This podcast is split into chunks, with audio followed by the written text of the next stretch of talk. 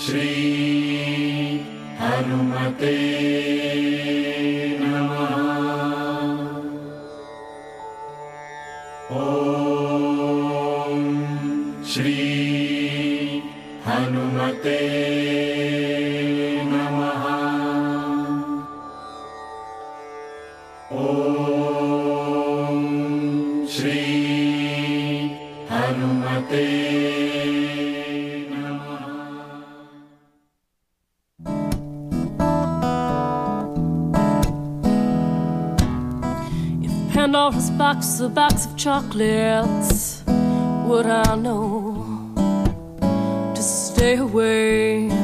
Oh, I said, Pandora's box, a box of chocolates. Would I eat them anyway? 'Cause every time I have half a mind to leave you, babe, that means I have half a mind to stay. It's Pandora's Lunchbox on WCBN-FM Ann Arbor. Good evening. This is Mike. Pandora's Lunchbox is a show about food every Thursday at 6:30. Today it's all about food and complications, and whose life is not full of food and complications? Well, needless to say.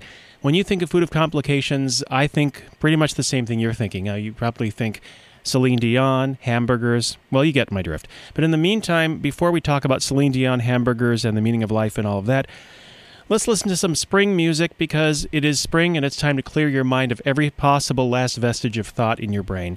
This should do it, I'm thinking. This is a nice treatment of Mockingbird Hill, and I'd like to invite you all to sing along, so go ahead. Oh, it's in Swedish.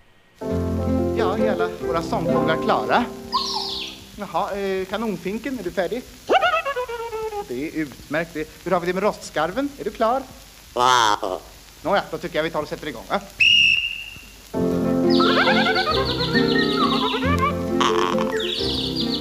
Åh, det är härligt. Varje morgon vid femtiden vaknar jag tvärtkvitt och går ut ur min stuga så glad och alert. Kvittkvitt, jag försäkrar det lilla besvärt är det värt. Jag dubblar. Att få lyssna till fåglarnas morgonkonsert. Tralala, hoho, trililili, när sola går upp. Hörs trasten klara strupen för att ej få en tupp. Högre? Ja. Högre än då? Ja. Va? Ja. Vad säger du? Tralala, hoho, trilidili, då mår jag så bra. Man har så mycket vänner bland småfåglarna. Se, där simmar en smörgås med ungarna sju. Och i vassen hör svanknölens glada uhu. Ifrån mon ljuder sumphegens kuckeliku. Och på fältet där borta slår lärgan sin fru. Tralala, hoho, li-li-li-li, hörslock runt oss var.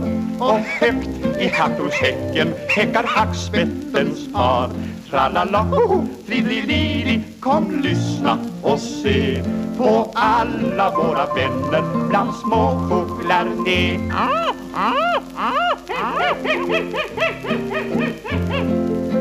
Hör på mitt benans kick-kick när solen går upp, och hör på lutsångarns pyr-pyr från martallens topp. Hör på uppskärran och talltruten och stjärn och... Nej, vad är det här? Martin, hjälp! Martin, kom igen! Får jag betala? Trallala, hoho, tridididi, ja, allt andas ro i dungarna kring tagen vid mitt hem i Jularbo. Trallala, hoho, tridididi, hurra, hurra, hurra, ja, länge leva alla de små fåglar ner. Nina! Jaså, ja, länge leva alla de små fåglar ner. Now, I know everybody was singing along because I certainly was, especially with the bird noises and stuff. This is Pandora's Lunchbox, and life gets complicated. You heard all kinds of things in that record, the bird sounds, words and sounds, and, well, it's just hard to really express because I've lost my mind. But moving on right now to a special contest that happened recently. Michigan teams were involved in this contest called the Rube Goldberg Contest. This was an opportunity for different teams across the country to assemble a hamburger. And why assemble a hamburger? Why have a contest? Because the idea was to create a system with which to assemble the hamburger in the most complicated way possible. The Purdue team actually was able to assemble a hamburger in 156 easy steps.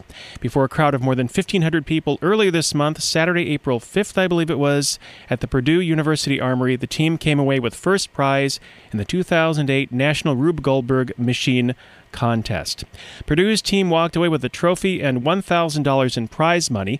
The machine had an around-the-world theme that included King Kong climbing the Empire State Building in New York City, Big Ben in London, the Eiffel Tower in Paris, and several other landmarks. The competition plays off the work of Goldberg, a cartoonist known for depicting complex machines designed to accomplish simple tasks.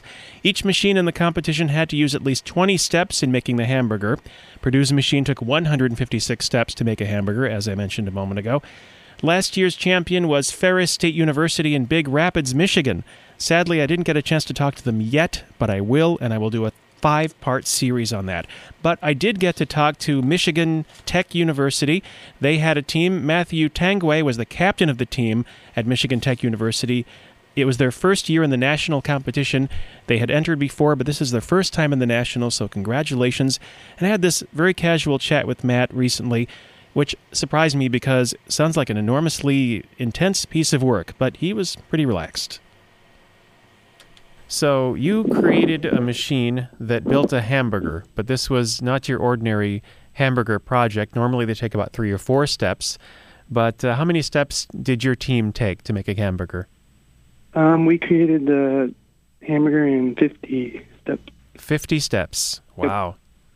So what sort of things went into that? What did the contraption look like? They gave us a 6x6 workspace, 6 feet, and we used tracks and pool balls, plastic shovels, buckets, and sand to set off series of steps here and there. So that was on a beach? Was that a beach theme? It was a beach theme, yes. And would you say that was probably a Lake Superior beach, or was it a particular, did anyone come to mind? It's not really any particular beach, just a beach that makes a hamburger. Yep. So how did you find out about the contest, and how did you get involved with that? Last year, our president of ASME, which is the student organization we build it through here at MTU, she had done it in high school, and she brought it up here with her, and we took to it. And we built one last year, went to regionals. We didn't win regionals, so we didn't get to go to nationals, but we did. we did this year. So. Excellent. So what did you build last year? Last year we built a machine to juice an orange, and then we had to pour the orange juice into a glass at the end. So. Wow. So how many steps did that take about? That was our first year. We did it in, I want to say it was above 30, but I'm not sure. That's still pretty impressive number of steps. Yep. And did you have a theme for the orange squeezing one? No, not really. Like I said, it was our first year. We were lucky to get the thing together. Well, it probably takes a lot of work, doesn't it? Oh, yeah.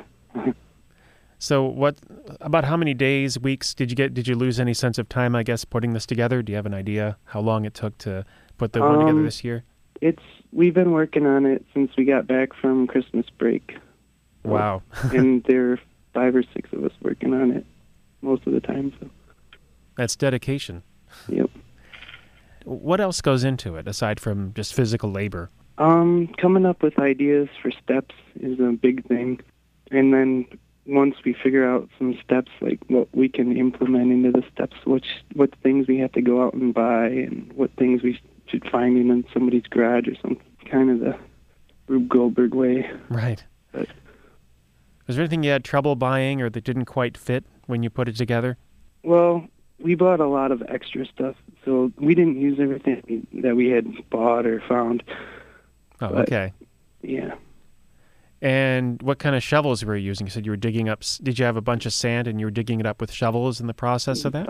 We kind of use the shovels as like levers for certain things where something fall and hit the shovel and the shovel knocked something else over and started balls rolling and stuff like that. But the sand in the buckets were mostly for weight to pull on other things. Okay. And is there a favorite part of the contraption for you? I would have to say the device that actually assembled the hamburger. We had straws that kind of went through a pitcher, and then as a frisbee turned, it pulled the straws out, dropping everything onto the hamburger. Oh, great. All the different condiments? Yeah, everything but ketchup and mustard and top bun. So I'm at that thing. Were those done in a different step, or was that... yeah, they were done towards the end. We had a shovel push the top bun on after a bucket of sand squirted the ketchup and mustard onto the hamburger. Wow, that sounds kind of like a strange dream, doesn't it? Yeah. And, okay, so the question next would be, how was the burger done? Medium rare or rare? Or... it was done well, actually. Okay. Not something I'd go around eating. No. We used a tomato and onion for the vegetables, and we had ketchup and mustard for the condiments. That's what the rules required: 2 vegetables and 2 condiments. So. 2 vegetables and 2 condiments. Okay. Yep. What did you feel like when you were walking out into the room to present your contraption? There's a lot of people, a lot of cameras. I wasn't exactly expecting that. Mm-hmm. So. It's kind of nerve-wracking at first, but once you got used to it, it's all right. Yeah. And do you have any ideas for future contraptions? I think next year we're going to try to go with kind of the Houghton area theme. There's a lot of like history up here with the copper and stuff, so I think we're going to try to do that. Copper mines and all of that, yeah. And it's much more than that, though. I really don't have anything. You got a whole year ahead of you to plan on that. Yep. And did you get to see the Purdue one? Yes, I witnessed everybody there. They had a lot of. They use, like, CO2 cartridges and stuff, and electricity, and it worked really well. Cool. I think that's what got them. Yeah. Wonderful. Well, congratulations on making the Nationals this year. Thank you. And thank you for talking to us, Matt. Matt from the Michigan Tech team that created the machine that created a hamburger in just around only 50 steps. Pretty impressive stuff. Now, they were not able to beat Purdue, which created a hamburger in 156 easy steps, but nonetheless, I would just die to see that. That would be a lot of fun to watch. And life is complicated. Rube Goldberg himself was the person that the contest was named after. And a little bit of information on Rube Goldberg here. He was a cartoonist.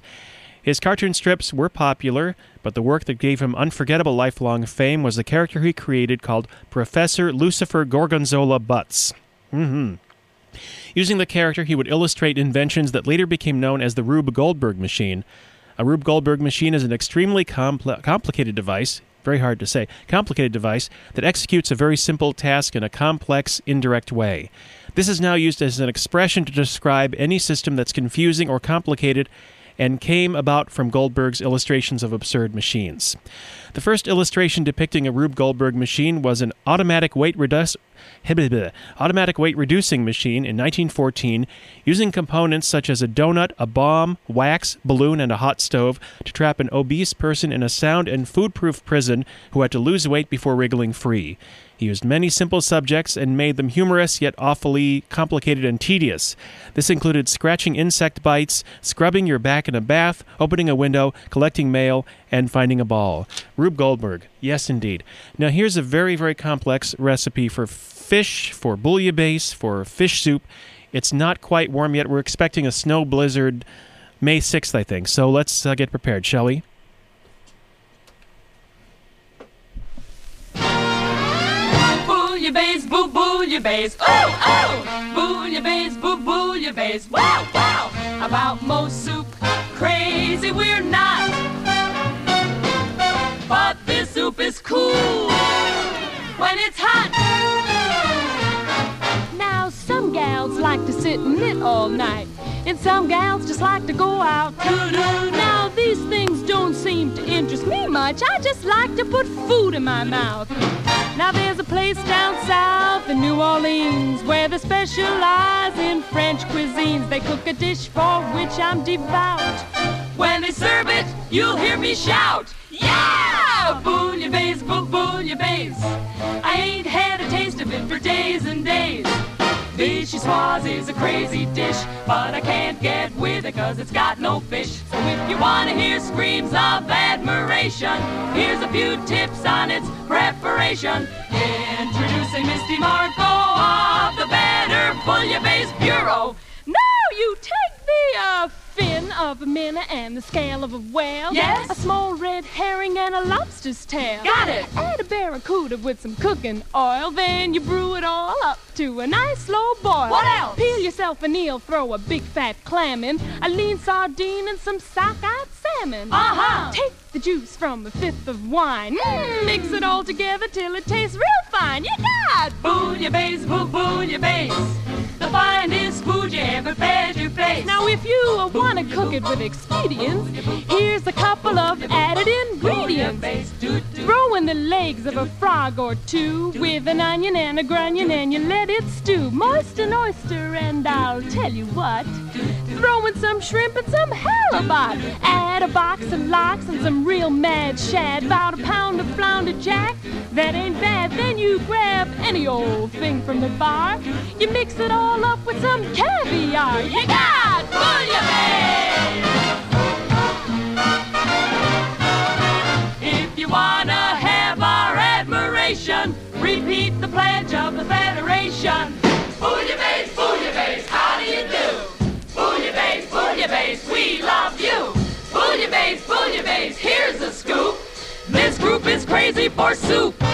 Bouillabaisse, bouillabaisse. We sing the praise of bouillabaisse. Crazy about that crazy bouillabaisse.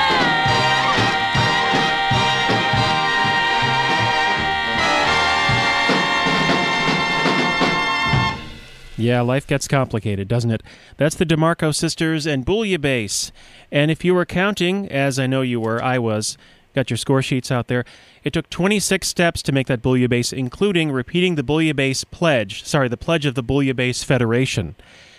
Now, I'm not a member of the Bouillabaisse Federation. I'm a member of the Liberation Front of Bouillabaisse. That's a whole other story. We'll talk about the political aspects of Bouillabaisse probably in our next show. But I know you've been thinking for the last 20 minutes, what about Celine Dion? Well, that's what I think a lot. But did you know there is a website called Celine Dreams devoted to dreams about Celine Dion. Friends of Celine Dion, personal friends of Celine Dion, can submit their dreams to this website. You can go to CelineDreams.com, and there are now 70 of these people's dreams. And why would I want to learn about this? Because it's about food and it's complicated. Here we go. So Natalie, 15 years old, from the USA, has fan dream number 10. So it starts with the hockey game in Las Vegas, of course, where Celine is supposed to sing the national anthem. So Natalie says, I do not even remember Celine singing, but I suppose she did because I do remember going back to my dad and asking him if he taped it okay. Then all of a sudden, I'm walking behind Celine in an airport and up an escalator. So it goes on for a while. She rides in a limo, and then she says, Celine was hungry, so we went to a nearby mall and drove inside to look at the food places. Celine was very picky, and it took us a long time to find a place. I remember I started crying because I was so happy to be with Celine. We stopped at this cheese restaurant that was very weird because the menu was just a bunch of pictures of medieval men. Each picture stood for a different type of cheese combo. I thought it was very weird, and I could not figure out what each picture meant. However, Celine did, and she wanted to order a number 1. But Eric told her no, and he said that she was getting a 4. They asked me if I wanted anything, but I said no. I remember looking at the car clock, and it was 4 a.m. I started to freak out because I knew my mom would be worried. I told Celine, and she said it was all right. She'd call her, and I would stay the night with them. And then I woke up.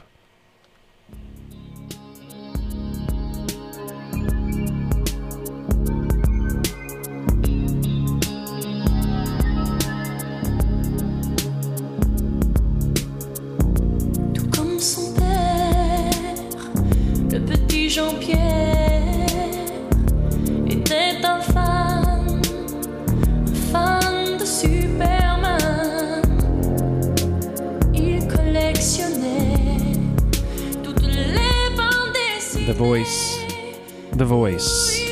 The voice of Celine Dion in the background here, which I really should have thought of playing on every single show, but it's the first time. Celine Dion. And speaking of which, complicated things, how about complicated mating rituals? Celine Dion often makes me think of complicated mating rituals, and here's one that involves fish. We heard a song about fish, now here's a complicated mating ritual. This is from MSN's Encarta website. A minnow-like fish called the stickleback uses a system of interlocking releasers to orchestrate its mating. When its breeding season arrives, the underside of each male turns bright red. This color attracts females, but also provokes attacks by other males. Red objects of almost any description will trigger male stickleback aggression. A female responds to the male's red signal with a curious approach posture that A female responds to the male's red signal with a curious approach posture that displays her swollen belly full of eggs. This incites the male to perform a zigzag dance that leads the female to the tunnel-like nest he has built. The female struggles into the nest, whereupon the male touches her tail with his nose and quivers. The resulting vibration causes the female to release her eggs for the male to fertilize. If the male fails to perform the last part of the ballet, the female will not lay her eggs. Vibrating the female with a pencil, however, which she can plainly see is not a male stickleback, works perfectly well, although the male in this case, not having gone through the last stage of the ritual, refuses to fertilize the eggs and eats them instead. I think I remember a Celine Dion video to that effect.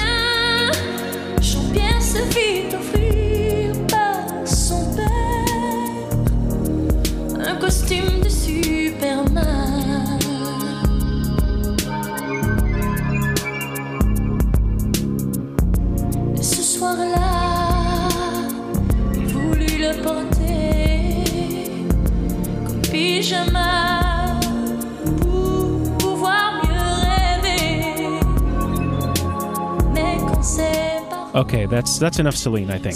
Thank you, Celine Dion. Tune in to CelineDreams.com to find out if all of your dreams will come true. This is Pandora's Lunchbox, and it's all about complicated things in life.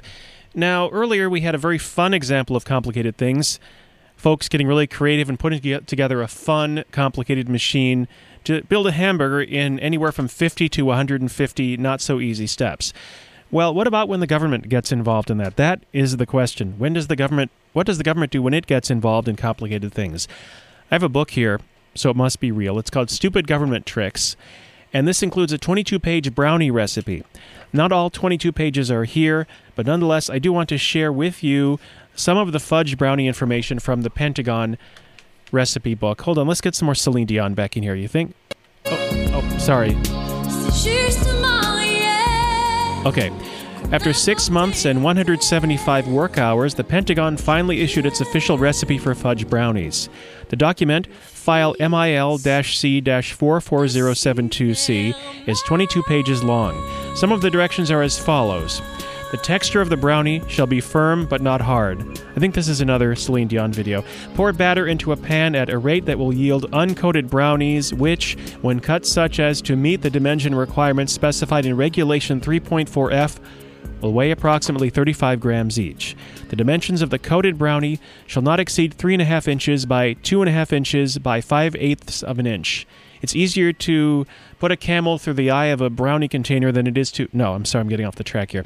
Shelled walnut pieces shall be of the small piece size classification, shall be of a light color, and shall be U.S. number 1 of the U.S. standards for shelled English walnuts.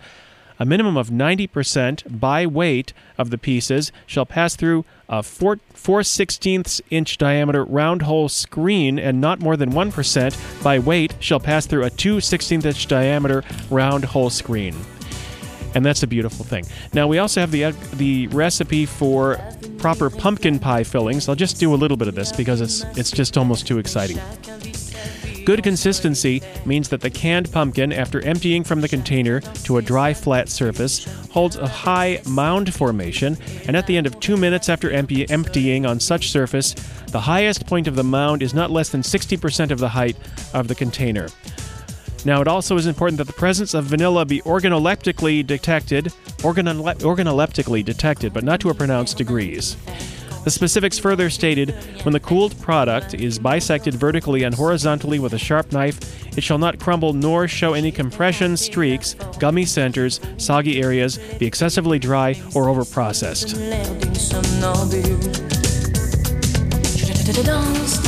We can never accuse Celine Dion records of being overprocessed. No, no, no, no, no.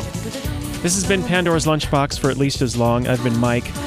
Our Wolf is here to help you face the music in just a second. It's Earth Day coming up. Look for Earth Day events. Look around, and try to make your life as complicated as possible. That's what I do every day. Thank you for tuning in, and we're going to have a little bit of an antidote to Celine Dion right now. This is XTC, and would you know, too many cooks in the kitchen? Yes. Okay. This has been Mike. Thank you. It's WCBN-FM Ann Arbor. Can I make this ending any more complicated? What am I trying to say? Right.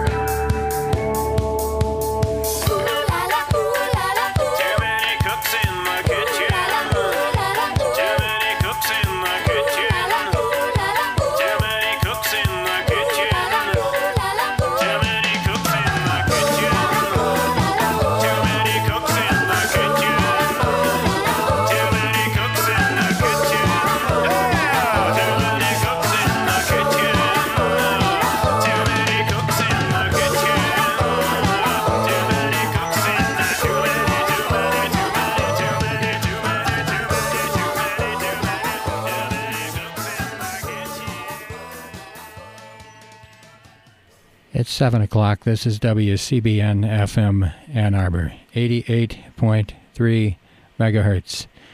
It's time to face the music.